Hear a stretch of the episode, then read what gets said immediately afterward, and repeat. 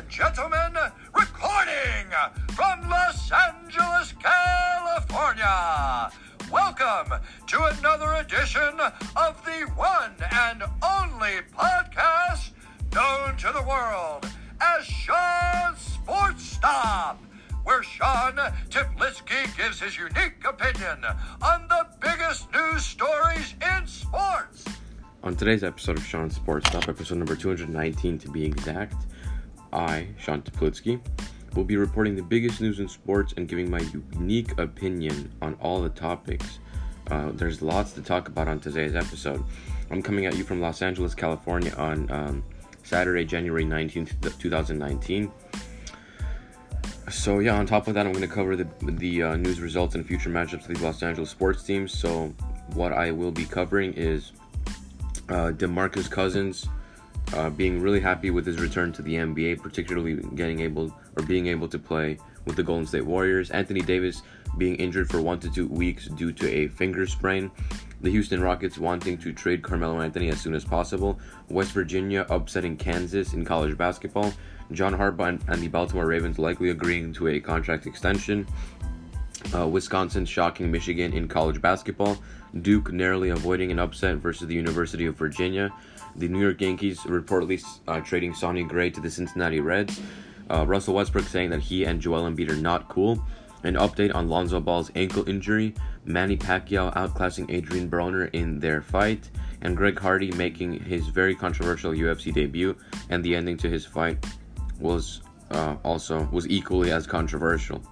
Um, so last thing I want to say before I get into it uh, is uh, Crimson IT is a Los Angeles-based managed IT services company that specializes in ultra-reliable and highly secure IT services for the small and medium-sized companies. If you would like to see if any of your company email passwords have, been stolen on the internet, reach out to them. And for listeners of my podcast, they will run a free scan on the dark web for any information related to your company that has been that has been leaked, stolen, or sold. Crimson IT can reach at 310-838-3700 or crimsonit.com.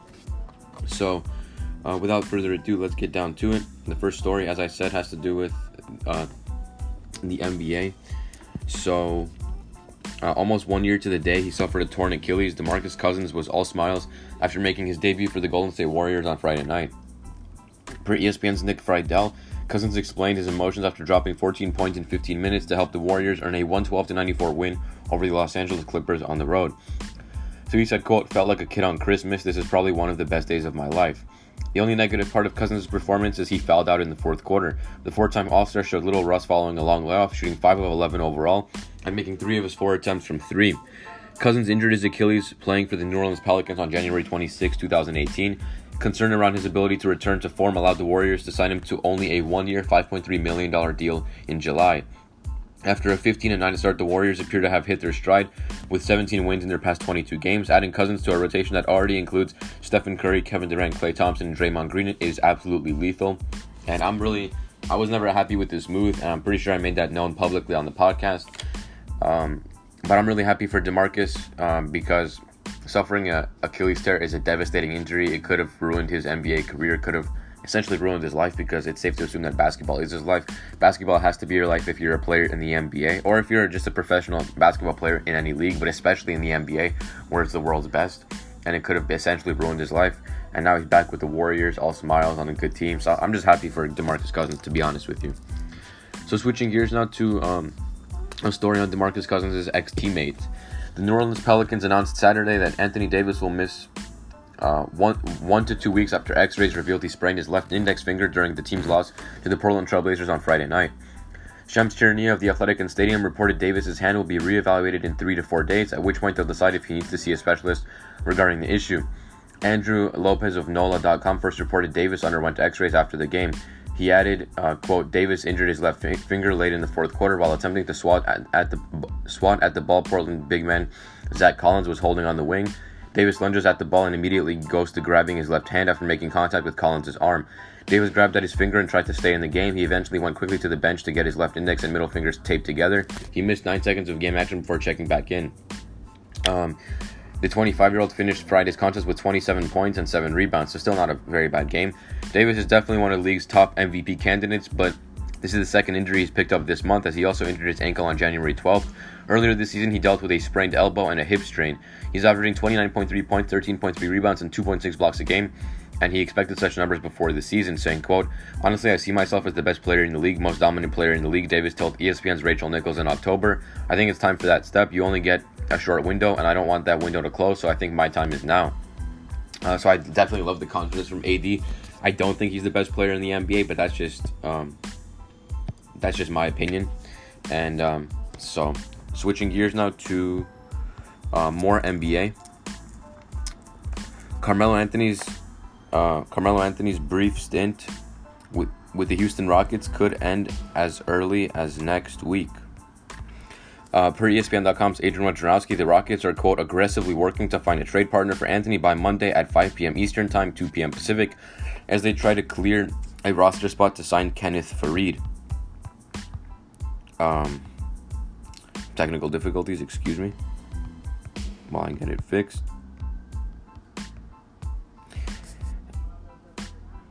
Um,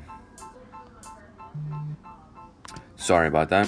So Wojnarowski noted Faried will sign with the Rockets after he agreed to a buyout with the Brooklyn Nets on Friday, and I've already covered that. Um, man, I'm I'm just trying to fix the sound. Give me one second, guys. I might have to edit this out of the episode.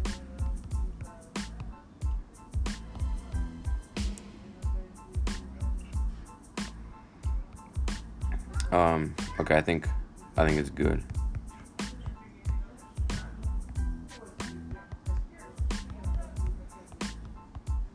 I apologize for the delay. I'm just, I'd rather, to be honest, I'd uh, definitely rather take a bit of a break and make sure that everything is working than deliver a half assed product, so to speak. Okay, so I think it's fixed. So, as I was saying, one thing that won't happen though, per Wojnarowski on Saturday, is Anthony being waived by the Rockets. One scenario being explored by the team is releasing James Nunnally if they can't work out a trade for Anthony to clear the space needed to add Faried. Houston is expected to, to is expecting or Houston is searching for a big man with Clint Capela expected to miss four to six weeks after he had surgery on Thursday to repair a torn ligament in his right thumb. The Athletic Sam Amick reported Friday that Anthony has quote multiple options available and was expected to pick one before the February 7th NBA trade deadline. Faried's looming looming presence for Houston may have escalated, escalated that timetable. So that's that. Uh, switching gears now to college basketball. The West Virginia Mountaineers picked up a much needed marquee win on Saturday with a 65 64 upset victory over the 7th seeded Kansas uh, Jayhawks at WVU Coliseum in Morgantown, West Virginia. Jermaine Haley made a go ahead layup with 8.5 seconds left, and the Mountaineers defense came up with a clutch stop on the game's final possession. Haley led the way for WVU with 13 points, while James Baldwin 12 and Derek Culver 11 also reached double figures. Dedric Lawson posted a double double with 15 points and 11 boards for Kansas, which shot only 43.6% from the floor and ended up turning the ball over eight times. So a huge loss for Kansas and a big win for West Virginia. Congrats to them. Now, switching gears to the first NFL story of this episode, the first and only NFL story, actually. So, after some uncertainty about his future with the organization, John Harbaugh will reportedly remain the head coach of the Baltimore Ravens for the foreseeable future. Per ESPN's Chris Mortensen, the 56 year old has agreed in principle to a new deal with Baltimore. The Ravens said in a statement released on, on December 21st that Harbaugh would return in 2019 and that the two sides were working toward an extension. Quote, John Harbaugh will continue as our head coach for the 2019 season, and he and, and he and we are working on an extension to his existing contract, which expires after the 2019 season, the team said. Following a 4 and 5 start in 2018, CBS Sports' Jason La Canfora reported on November 11th that Harbaugh and the Ravens were, quote, very likely headed to a mutual parting of the ways after the season. One source told La Canfora that the coach's odds of being with Baltimore in 2019 were, quote, quite bleak. The Ravens responded by winning six of their final seven games to capture the AFC North title for the first time since 2012. So definitely ended the season on an extremely high note. And um, yeah, now.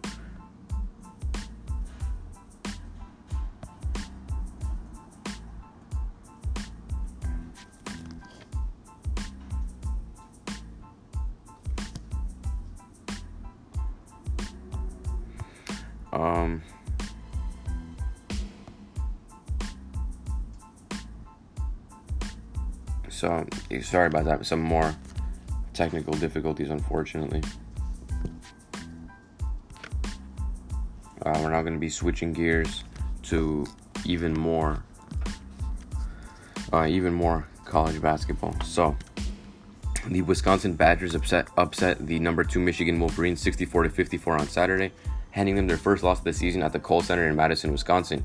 Senior forward Ethan Happ led the way with uh, with 26 points, 10 rebounds, and 7 assists, where Wisconsin team then improved to 12 and 6 overall and 4 and 3 in Big Ten play.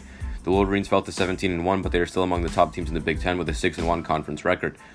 Um, so there you have it. Uh, switching gears to even more college basketball, no more undefeated teams left as um, the last undefeated team in Division One men's college basketball finally fell on Saturday as the number one Duke Blue Devils beat the number four Virginia Cavaliers 72 to 70 at Cameron Indoor Stadium in Durham, North Carolina. Virginia fell to 16 and 1 on the season, and with Michigan's loss to Wisconsin earlier, as I just covered, there are no more undefeated teams left. Meanwhile, the Blue Devils are now 15 and 2 and may have done enough to preserve the number one ranking despite losing to Syracuse on Monday. Based on Saturday's result, there's now a six-way tie atop the ACC at four and one, with Duke and Virginia among those in the mix. So very, very interesting. Uh, now switching gears to the MLB. The New York Yankees are close to reaching an agreement to trade starting pitcher Sonny Gray to the Cincinnati Reds for 23-year-old infield prospect Shed Long and a draft pick. Jon Heyman of Fancred reported Saturday. On Sunday, Heyman added that the Reds are trying to reach an agreement on a contract extension before finalizing the trade. Ken Rosenthal of The Athletic added the extension would, quote, justify seemingly high acquisition costs for Gray. Gray, whom the Yankees acquired in a July 2017 trade with the Oakland Athletics, is coming off a disastrous 2018 season.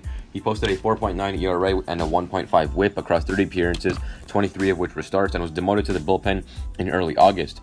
New York general manager Brian Cashman said after the team's AL Divisional Series playoff exit against the AL East rival Boston Red Sox, the starter would be available in trade talks in the po- in the offseason, saying, quote, It hasn't worked out thus this far, as the GM told reporters in October. I think he's extremely talented. I think we'll enter the winter open minded to a relocation. To maximize his abilities, I think it will be more likely best somewhere else. Uh, so, yeah, I mean, smart move for the Yankees. He just wasn't playing well for them. And, you know, you got to do what you got to do to make your team better. Now transitioning to the NBA, the Russell Westbrook Joel Embiid rivalry added another chapter on Saturday, and it was a big one. Tempers flared in the closing minutes of Oklahoma City's 117 to 115 win when Westbrook and Embiid were involved in a collision that saw the 7 foot 250 pound Sixer center fall on top of the 6 foot 3 200 pound Thunder point guard. And when Westbrook fouled out with 14.9 seconds to go, Embiid made sure to wave goodbye to his opponent as he left the court. Westbrook was asked afterward if he and Embiid were cool. His response, per ESPN's Royce Young, F no. The former NBA MVP noted that he believed the Philadelphia big man was a little extra in the collision. When asked to elaborate on the feud, Westbrook said, according to Young, quote, go home, bro. Embiid, we meanwhile didn't understand why Westbrook was upset per ESPN's Tim Bontemps, saying, quote, I don't know why he was mad, but he's always in his feelings. So they're definitely going at each other. And it's pr- pretty entertaining, to be honest. Uh, switching gears to more NBA.